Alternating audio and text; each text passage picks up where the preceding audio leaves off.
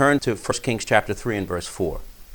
So King, he's already installed, because remember, it was between actually six months and a year before David died that King Solomon was actually given the reins of power.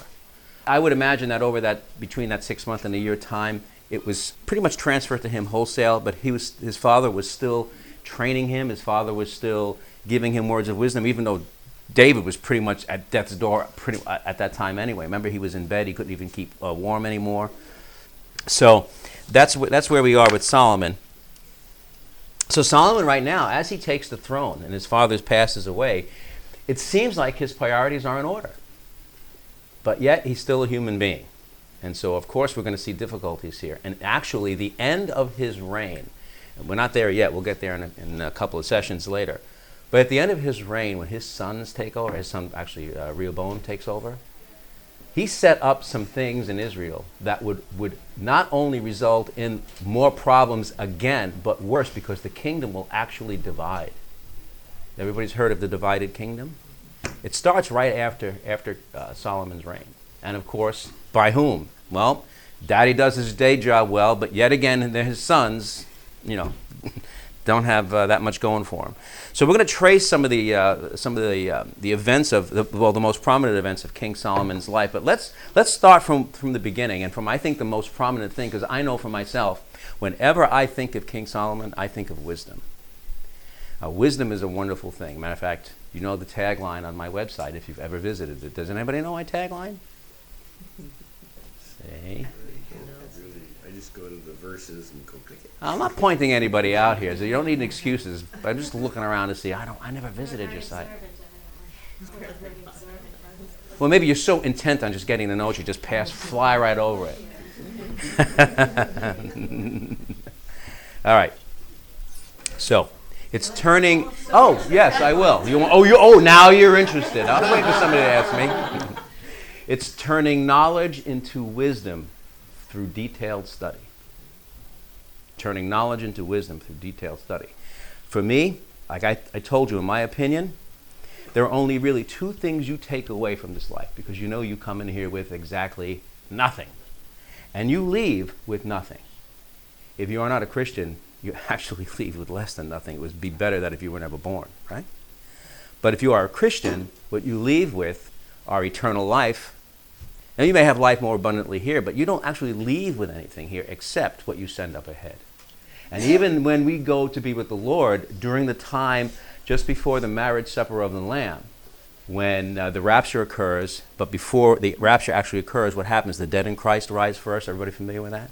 So when we're all gathered together at that point, the dead have the honor of actually rising first, which I think is a good thing. But it's so fast. I mean, in the twinkle of an eye, we'll be changed. But we're going to be judged. We still are going to be judged. Do you realize that as a Christian? You will be judged. Not unto death, but there are things we're going to be judged for. And what does Jesus say about it? That you will be judged, and, and, and uh, uh, not Jesus, the, uh, the New Testament, but he basically because he's going to be doing the judging because he is the judge, right? And anything that uh, you do or I do that is sent up will be rewarded for.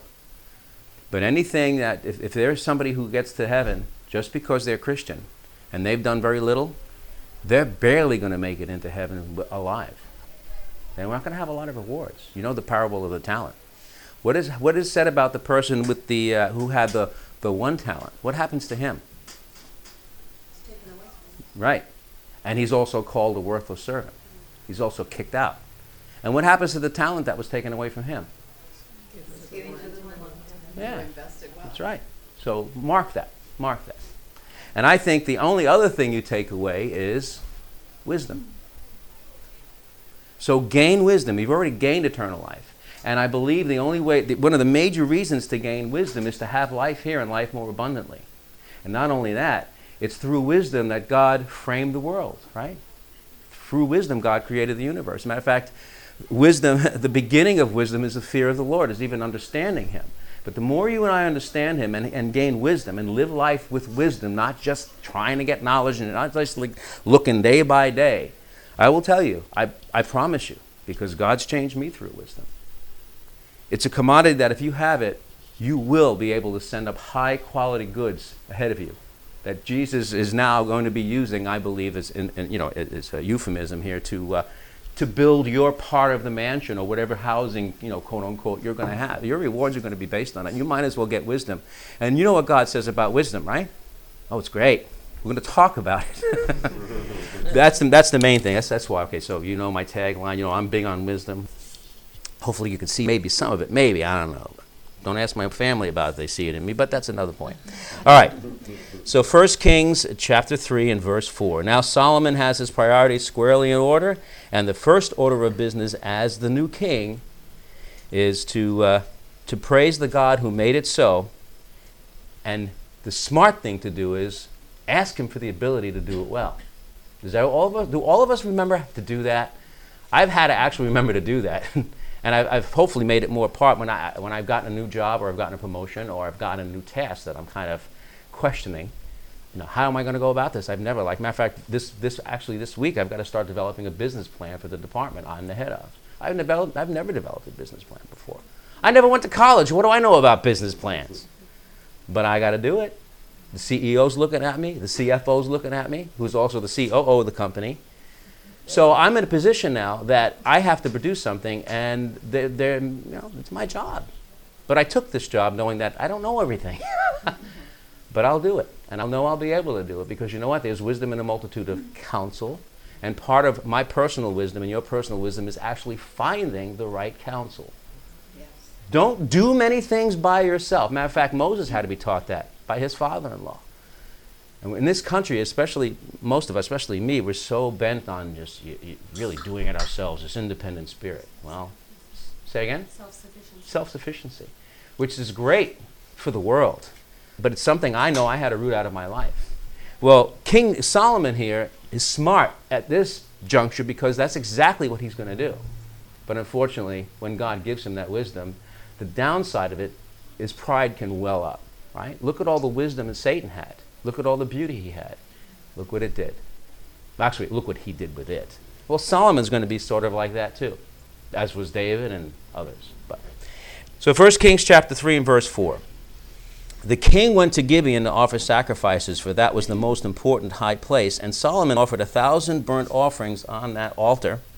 At Gibeon, the Lord appeared to Solomon during the night in a dream, and God said, Ask for whatever you want of me to give you. But can you imagine that? Some great dreams by a lot of people have been based on what if God said, Just ask me for anything? right? Solomon answered, you have shown great kindness to your servant, my father David, because he was faithful to you and righteous and upright in heart, which he was. David was a man after God's own heart. God said it himself. You have continued this great kindness to him and have given him a son to sit on this throne, or his throne, this very day. He's reviewing the full knowledge of the Davidic covenant, and he knows he's part of it by the grace of God. Right? By the way, are you as just as convinced of the covenant with you and me that we have been given privilege to become Christians, you're following in the line of a great multitude of saints, great multitude of people, most of which no one's ever heard of, who have accomplished great things for the Lord. And that was because of a covenant that's just as valid for us as the covenant, uh, the Davidic covenant was as valid for, for, for Solomon. Do you and I thank God for the legacy that He's allowed us to be grafted into? Think of it. Solomon and David are grafted forward into Jesus Christ. And Solomon's thanking him for it because he knows this. You and I are grafted backward into the same vine. We need to be just as thankful, like, you know, paying it forward. We need to pay it backward. We need to pay it forward. We need to pay it up and down. But you and I have to have the same understanding of this that Solomon does. He's thankful that he's in the line of this kingship that will lead to Messiah. You and I must be thankful and act like it and reason like it and ask God for the help to make us do the job that is required of kings and priests, which we are. So that's our covenant. And that's my personal impression of the importance of the Davidic covenant and how I apply it to us today. It's very important. Very important. Verse 7 Now, O Lord my God, you have made your servant king in place of my father David, but I am only a little child and do not know how to carry out my duties. Your servant is here among the people you have chosen, a great people, too numerous to count or number. So he's feeling a little bit overwhelmed here at this point. So give your servant a discerning heart to govern your people and to distinguish between right and wrong. For who is able to govern this great people of yours? The Lord was pleased that Solomon had asked for this. So God said to him, Since you have asked for this and not for long life or wealth for yourself, by the way, this backfires on him because it's exactly what he does later on. He goes nuts with wealth. But at this point, this is what God is saying to him. Because you have not asked for long life or wealth for yourself, nor have you asked for the death of your enemies, but for discernment and administering justice. You see the context here, right? Or not the context, the concept here. He's not asking for his personal satisfaction, his personal pleasure, and his personal aggrandizement and enjoyment. He's also not doing something we humans are very capable of doing, is saying, hurt my enemies. Help me destroy my enemies. You know, we, we ask that. It's so tricky because I know that I, I, I, have to stop myself when, when people bother me or, or when they, uh, you know, when they're irritants or I have to deal with somebody on a regular basis that I don't particularly because they, you know, they're against me in some form or whatever. And I have to stop myself, and, and I don't really do it anymore because I, I, I do, I guess, but I stop myself. Instead of saying, remedy the situation, God, and do this to that person, it's now remedy the situation, God, by helping this person see. You, know, you, you see the difference? And basically, that's what God is showing you. He's showing the major things that we should pray for right here. Verse 12 I will do what you have asked. I will give you a wise and discerning heart, so that there will never be anyone like you, nor will there ever uh, uh, like you, nor will there ever be. Moreover, I will give you what you have not asked for, both riches and honor so that in your lifetime you will have no equal among kings. And if you walk in my ways and obey my sta- oh, there's that qualifier again. Do you realize he's got that in store for us too? I hate just as much as you should hate, and I think everybody here does, is the gospel of prosperity. But let me tell you something. God is not going to be mocked. You know that. And God is also not here to see us squirm like the worms we are. So don't dwell on the fact that you're a worm. Dwell on the fact that now you've been grafted into a covenant and you are royalty. Think of that. The world has tricked you and I. You know, the best way to usurp and you and me and make us absolutely useless is the kingdom of heaven. You know, I mean, not the kingdom, but I mean on earth here, is to believe the lie that you're worthless, you're scum. Oh, but it says it throughout Scripture, we're just worthless. And if I believe I'm anything even halfway decent, I'm grappling with the evil of pride. That's foolishness. I will tell you right now that's foolishness. And you may be even looking at me and saying, What a prideful man he is because he's saying humbleness is foolishness. That's not what I'm saying. But I have said this in my book of Revelation class, and I'll state it right here. I have known poor people who will squeeze a nickel and hang on to it till death so much as, a, as much as a greedy, a greedy rich person would. You see, the problem is not the nickel. The problem is not whether you have one nickel or 10 million nickels. The problem is your attitude. And if God wants to bless you, and He does, you have to show yourself, and I have to show my, myself to be a couple of things here. Useful for that blessing, to administer the blessing in such a way, like He says here, not just to use it on myself. But if prosperity is part of that blessing because we obey Him in tithes and offerings, right? God loves the heart of a cheerful giver, that's an attitude Look about the widow's mite. She had one nickel or one dime or whatever you want to call it, a denarii, and she put it in that pot. But yeah, there were rich Pharisees who would not do that except when they put a lot in there, and that wasn't because they loved that pot so much, they loved the temple so much. It's because they wanted to make a show of it. That's pride. There are poor people with just as much pride as rich people. There are poor people that are proud of being poor. I ain't got nothing, and my father ain't got nothing. I'm proud because I still got nothing. And look how I'm doing. I'm doing okay. Thank you, Lord. There are too many people like that. There are also people who are very rich who do not give anything to anybody, but look at me. I'm driving my Beamer, I'm driving my Mercedes. But let me tell you, there are a lot of people you look at who are wealthy, you would never know they are. The millionaire next door, the upper middle class person down the road. You can look throughout, and if you don't see who they are, maybe they're Christian, maybe they're being blessed because not only are they obedient, but that's not a qualifier for prosperity, but if part of what God wants to do through you because of the gifts He's given you and the position He's given you and whatever, right? Use it, enjoy it, and use it. That's my point. And that's what's happening here with Solomon.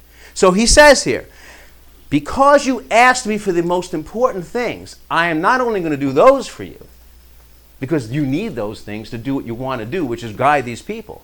But I'm also going to add to you things that you haven't asked for. But what if it was the opposite? God, I want wealth and power. And by the way, if you can show me how to, you know, guide these people, that would be pretty cool. See what I'm saying? So don't detest prosperity, and I don't just mean monetary prosperity. There are people who are in good health and there are people who are not in good health. It has nothing to do with whether they sinned or not. It has something to do with God's plan for them. Because I know people who are very healthy and they are poor in spirit. Let me tell you, I wouldn't ask them their testimony for nothing. But there are people who are not healthy or who have had trials throughout their lives or, or have loved ones who are not healthy. And darn it, I'm telling you, I have asked for their testimony because I know what they'll tell me and they'll encourage me. So this is important. Did I make it clear? I'm not being prideful. I'm actually, yes, I'm passionate because there are too many people, I'm telling you, there are too many people walking around dull like Jesus said, either be hot or cold, but be something. Have passion. That's it. That's all it's about. You don't have to go around screaming all day. I don't really. I do not scream all day. but I that, just here. No, actually, actually, when I'm in meetings and I'm teaching, a matter of fact, I was just teaching a technical class to Lahey Clinic because they bought some of our equipment, and I was there teaching. I'm passionate about my technology. I'm passionate about whiteboarding, how it all works, and I'm passionate about those things because that's my life. That's what I was given to do, and that's what I can do, and that's what I love to do. I'm passionate about when I work on cars, or when I fix computers, or when I'm doing this, because this is the stuff of life. People, too many, see, now I'm not even teaching scripture anymore. Now I'm preaching. too many people watch the, their, their passion in life is to get the next program on their iPod or on TV, or to get their TiVo set up so they can watch the show down, uh, that they don't want to miss a week. That's not life. Man. Okay. This is life. Uh, you know what? I don't. I'm not even going to the second service now. I had enough preaching. Stop bringing me this good coffee. You're really winding me up here. Yes. oh, let me think of a good answer for that one. Whatever she fed me, don't give to him. he's fired up enough. Can you imagine if you gave him something to fire him up? Let's see. And if you walk in my ways and obey, that's the qualifier right there. That's what makes it all worthwhile. That's what makes it operate. And I'll tell you what, if you're living the way God wants you to live, whether He gives you a personality like mine or curses you with a personality like mine, depending on what side of the fence you like to look on, or maybe He's given you a different personality, it does not matter. It does not matter. He's got a specific plan for the way He built you. Use it. And he says, if you do all of these things and walk in my, my ways and obey my statutes and commands, I will give you long life. And Jesus said, not only will I give you long life, which is eternal life now. Right now, you have eternal life. You're living your eternal life right now. It's just you haven't gotten to the other side of the, of the, of the, on the other property yet. But you're walking there. You're on it all right now. Enjoy it. I will give you long life, but Jesus said also, I will give you life more abundantly. If you're not living a more abundant life, no matter what state you're in, it's a state of being. It's not, am I healthy? Am I rich? Am I poor? Am I, am I sick right now? Or, or I, was I born with something that I, I, I can't? Or my children have, a, have this or that? It doesn't really matter. It's society that tells you all this matters. It's Wall Street, I mean, uh, Madison Avenue that tells you, Wall Street too, that tells you all this. Somebody in New York tells you something. Listen to me, I'll tell you, I'm from New York. So I put in my notes here with an exclamation point. I don't put too many exclamation points in my notes. I usually just make them when I'm talking. It's a model for us. It's a model for us. What is the true value of wisdom then, having said all of this? Did I get passionate enough about it? What is the true value of wisdom? More to the point, what value does God Himself place on wisdom? Now, you know what the definition of wisdom is, right? The definition of wisdom is not equivalent to knowledge. And it's not having a greater fund of knowledge. It's the deeper understanding of anything. That's wisdom. right? And there are people who have deep understanding, you would think, because, oh, I know how a car works or I know how a refrigerator works, and I can fix those things. So you would say, well, they have a deep understanding, right? Somebody work on my lawnmower, I work on somebody's computer, I work on my own lawnmower. Today I got to fix my lawn tractor when I get home.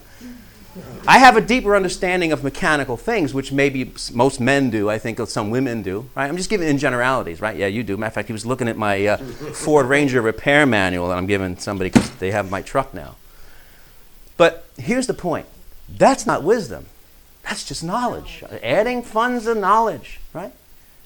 But wisdom is a deep understanding. I mean, it's, hard to define, but you know when you understand deeply. Like when that light bulb comes on and you say, I get it. That may be, not necessarily all the time, but that may be an indicator of wisdom. So let's, think, let's see what more about what God says about wisdom. First, let's define wisdom and its most important attributes. And I looked this up on dictionary.com just to see what dictionary.com said about it.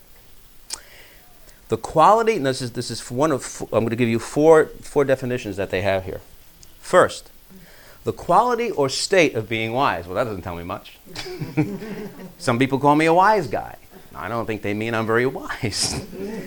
but a wise acre for all of you older ones out there. Joe, right, Fred? You know what a wise acre is? I, knew, I knew I knew it was going to involve her. That's why I asked him. What was the first song you ever sang to her? The old gray mare just ain't. I forgot what that. That was so funny when he said that. That was. was Fred's a character, but she see she's she lives with him all these years. She still loves him. It's a good thing it's you and not me, man. I couldn't be his brother or anything like that. Anyway, so the quality or state of being wise, knowledge of what is true or right, coupled with just judgment as to action. Like a wise decision, like a, a, wise judge versus somebody who's a foolish judge, right? That's, that's basically what it's talking about. So uh, that's the, uh, the verb, the application of, of wise, I guess. Two, scholar, scholarly knowledge or learning. Three, wise sayings or teachings, precepts. Solomon did all of that, right? A lot of that, especially in Proverbs. But he also wrote Ecclesiastes, Ecclesiastes and also the Song of Songs, the Song of Solomon.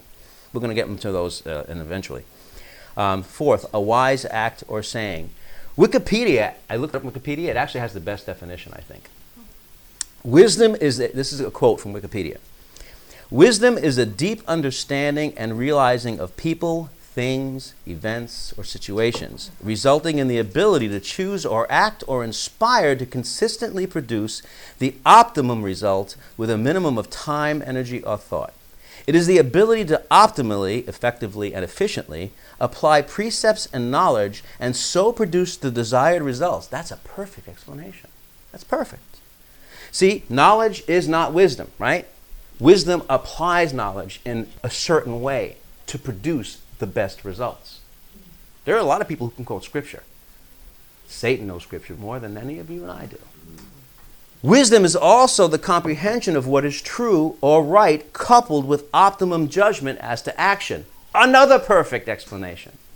When you and I have deep understanding, we're going to see, we're going to see an object lesson in that from, from uh, Solomon. You, you know, already know the story about the, the, the prostitute and the mother with the baby, right? Wisdom is also the comprehension of what is true or right, coupled with optimum judgment as to action. That was a perfect example of that, and that's why it's in Scripture. Synonyms include sagacity, discernment, or insight. Wisdom often requires control of one's emotional reactions. Should I say that again? Have you ever seen someone who acts rashly? If they don't like something, they get angry. Now, getting angry can be righteous. Sometimes getting angry needs to be done to make somebody realize that they have to do something or not do something, like when you get angry at your kids or so forth, right? But there are people who just, like the old road rage, fly off the handle. Fly off the handle, right? Now, there are people who don't like you to get angry and you don't want them to get angry at you. So if someone gets angry at me, they may have cause to be angry. And I may say that they're flying off the handle simply because I don't like they're getting angry at me. But they may have cause. But here's the point.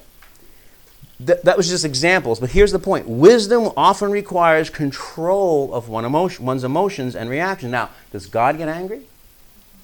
Are we commanded never to get angry in Scripture? No. It's commanded that when you use it, use wisdom. How about love? Can we is eh, is love always done in wisdom?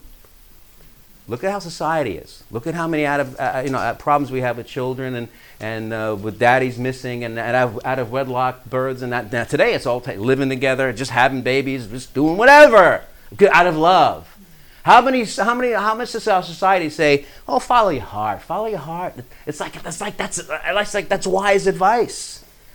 We wouldn't have three quarters, maybe more, of the problems we have in society throughout history and in our own personal lives if we didn't uh, ascribe so much wisdom to our own personal decisions that we follow our heart. Don't follow your heart. Follow wisdom. And if, by the way, it involves your heart, that's good. This is what God's saying to Solomon, right?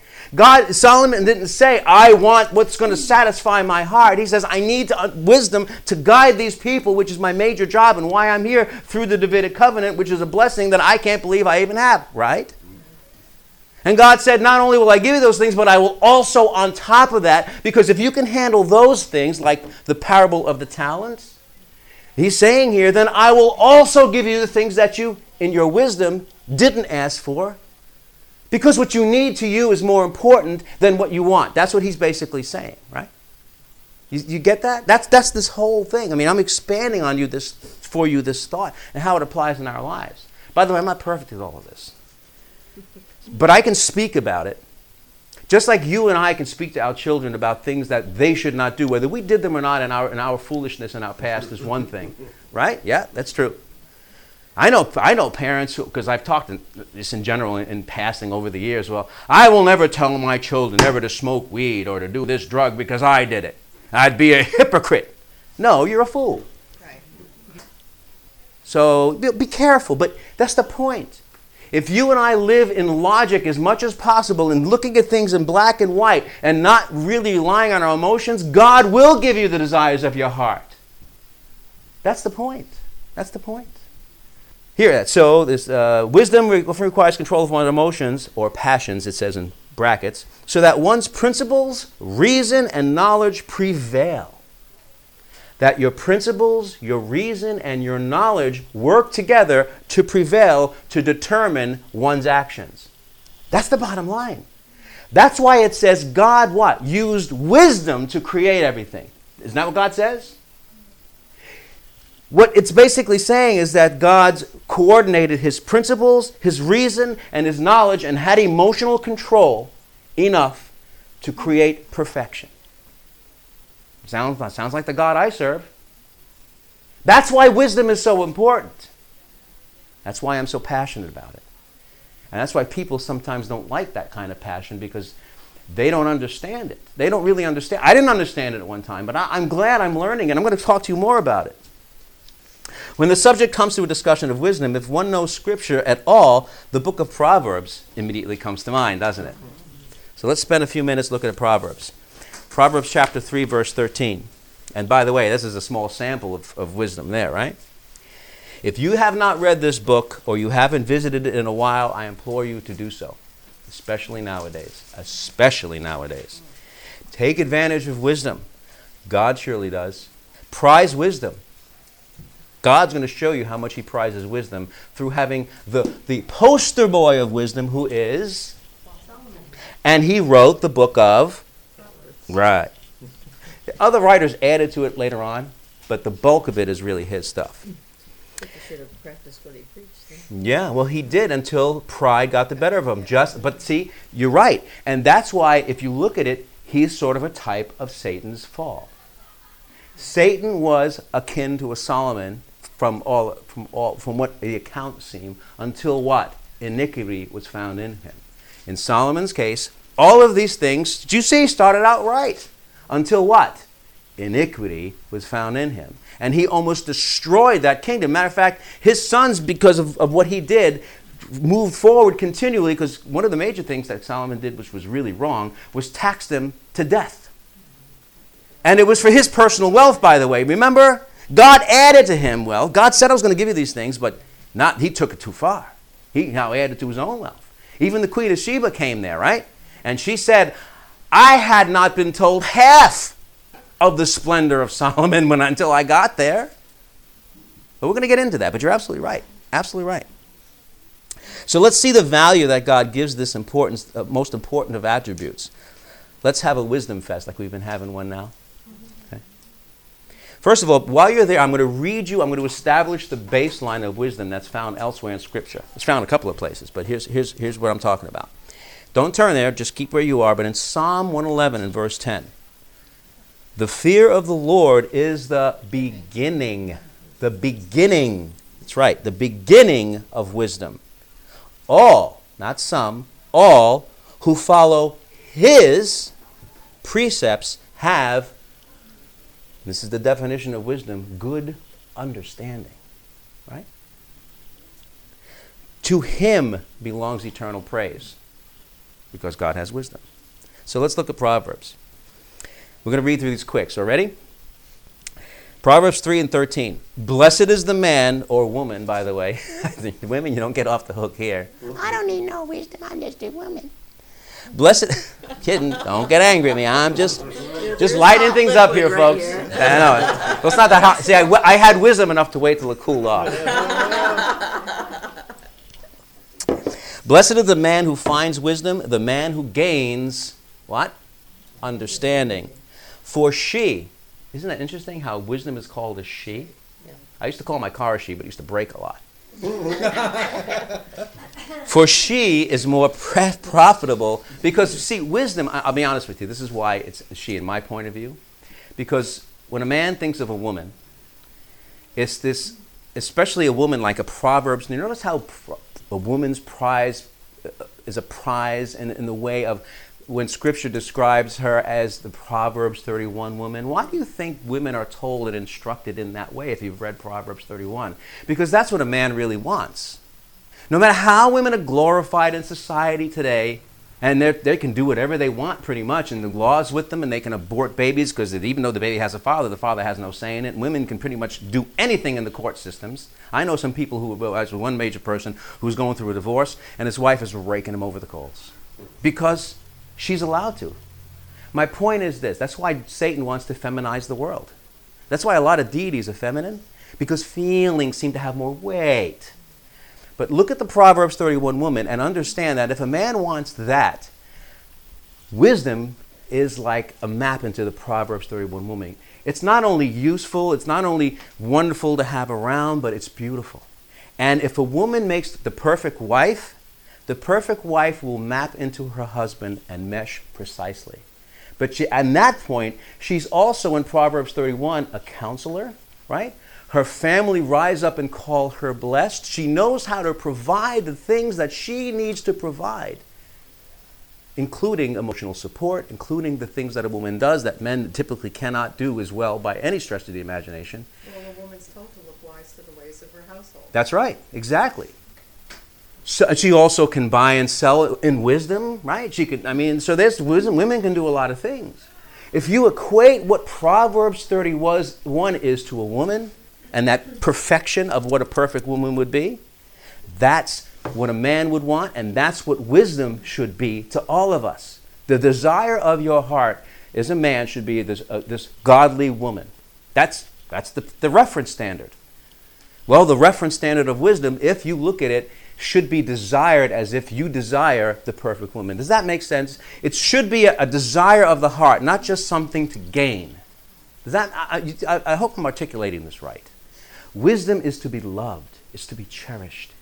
Because you can find a lot of fools and a lot of foolishness in this world.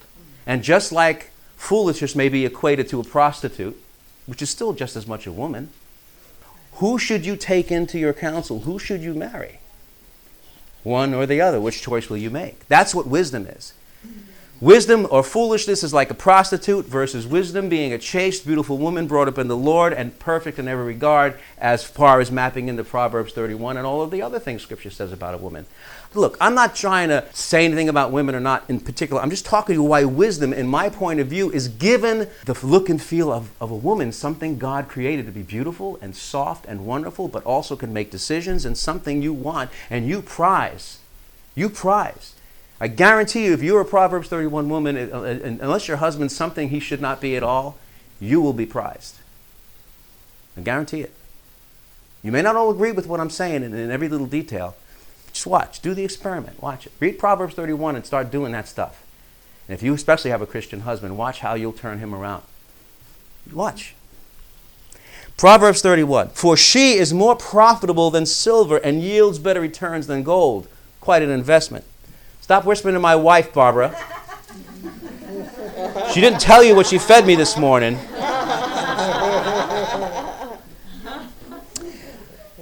She is more precious, verse 15, than rubies. Nothing you desire can compare to her.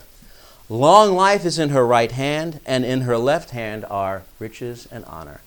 Her ways are pleasant ways, and all her paths are peace. She is a tree of life to those who embrace her. Those who lay hold of her will be blessed. By wisdom, the Lord laid the earth's foundations, and by understanding, he set the heavens in place. By his knowledge, the deeps were divided, and the clouds let drop the dew. My son, my son, all of us, God's children, preserve sound judgment and discernment. Do not let them out of your sight, even for a moment. They will be life for you, an ornament to grace your neck. Then you will go out on your way in safety, and your foot will not stumble. When you lie down, you will not be afraid. When you lie down, your sleep will be sweet. Have no fear of sudden disaster or of the ruin that overtakes the wicked, for the Lord will be your confidence and will keep your foot from being snared. I'm going to read you just another portion and we'll go. Proverbs 24, verse 3. By wisdom a house is built, and through understanding it is established. Through wisdom, its rooms are filled with rare and beautiful treasures. You see the passionate language associated with wisdom? Do you see this? This is poetry. This is deep heart stuff. It's far cry from the definition that we just read in, in Wikipedia, which was a very good one. But nonetheless, when you couple the goodness and the things of wisdom and what it truly is, and you you you love it so much that you desire it as all of this precious stuff, that's when you get the beginning, in my opinion, of God's point of view of what wisdom is to Him. God is passionate about wisdom. And that's what you're seeing here. Well, Mike, it goes too along with um, living by faith. It's impossible to please God without faith. So, you, you know, when you're talking about healing bitterness and things like that, it's not a feeling, it's Mhm. a choice. It's a choice, right? And saying that, And you make that choice God, because I'm trusting right, you to change my feeling. right. And once you change those feelings, you fall in love with what the results are, and you you you desire them with your heart, and you never want to go back to the way it it was. That's right. And then you love the things that are a result. You desire them. I know it's getting late. A wise man has a great power, and a man of knowledge increases strength. For waging war, you need guidance, and for victory, many advisors. Now we're talking about the black and white stuff of day to day stuff. Wisdom is too high for a fool. I'm going to stop here. Listen to this. Wisdom is too high for a fool. In the assembly at the gate, he has nothing to say. What that's basically telling you, folks, I'm going to wrap up here with this. There are plenty of people who think they have wisdom, but they're fools. Wisdom is so high that people who are fools think they have wisdom because they may know something. That's why this fool is at the gate. You know what the gate used to be in those days in Israel, right? It's where the learned men and, and, and, and uh, astute people got coagulated. They, they congealed around the gates. They used to have court around the gates. How many times have you heard about prophets being and priests being at the gates? Well, you have fools at the gates too. Just like you have fools in pulpits around the world today. And many foolish Christians thinking they're wise listen to these men and women and follow their religion, like Joel Osteen, like Beck. That's foolishness that they, t- they talk about, even though there's a smattering of truth. But did you say that Beck has wisdom? He does not. He has an understanding and he has earthly God, I mean, not uh, earthly wisdom in certain functions because he knows history. That's good. I'm not, I'm not detracting from him. But if you are a Christian and I'm a Christian and you ascribe godly wisdom because he smells and feels and, and even sounds like it, like on that, that thing I sent you, read about the, the, the uh, quote unquote pastors who, who give that man, he's a Christian. They're fools. They're fools.